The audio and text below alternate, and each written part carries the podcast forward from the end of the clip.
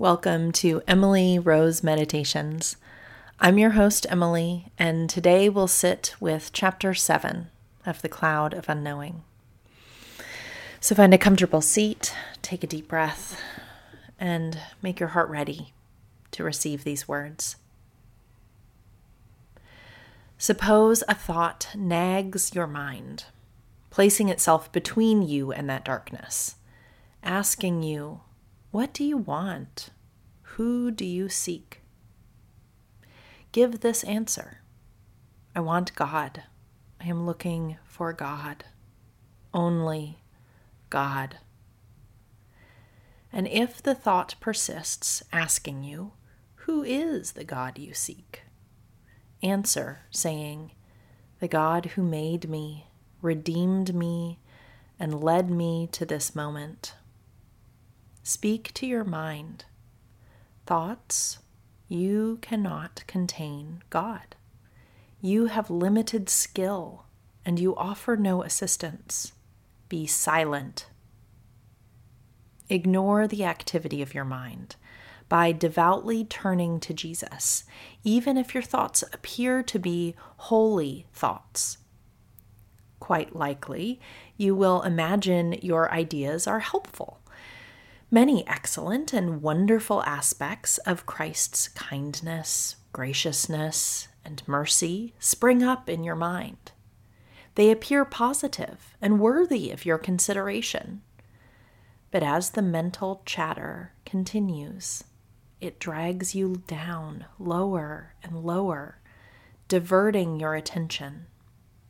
Remember the passion of Christ this will lead you to recall your sinful past life. Memories of earlier times and places will flood into your awareness, scattering you in many directions. Your concentration will be lost. This happened because you deliberately listened, responded, accepted, and allowed the thought to continue. Still, these may be good and holy thoughts, essential elements as you begin meditation. You need to ponder frequently your own wretchedness, the passion of Christ, and the kindness, extraordinary goodness, and the dignity of God. Unless you do this, frustration will disturb your contemplation. With experience, you will learn to let distracting thoughts rest under a cloud of forgetting and attempt to penetrate the cloud of unknowing, separating you from God.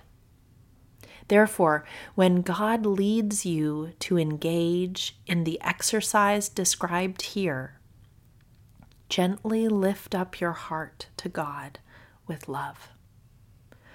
Rest your thoughts only on the God who created you, redeemed you, and led you to this moment. Avoid any other thoughts of God. Direct a naked desire toward God. You may wish to reach out to God with one simple word that expresses your desire. A single syllable is better than a word with two or more. God and love provide excellent examples of such words. Once you have selected the word you prefer, permanently bind this word to your heart. This word becomes your shield and spear in combat and in peace. Use this word to beat upon the cloudy darkness above you and to force every stray thought down under a cloud of forgetting. If a nagging thought pesters you, strike it with this monosyllabic word. If your mind begins to analyze the intellectual ramifications of your chosen word, remember that the value of this word is its simplicity. Do not allow the word to become fragmented. If you keep it intact, I can assure you distractions will soon diminish. In some cultures, of course, this is called a mantra, a tool that is used in so many ways to help our contemplation, to help our mind be ready for God. Thank you for joining me today. The peace of Christ be with you.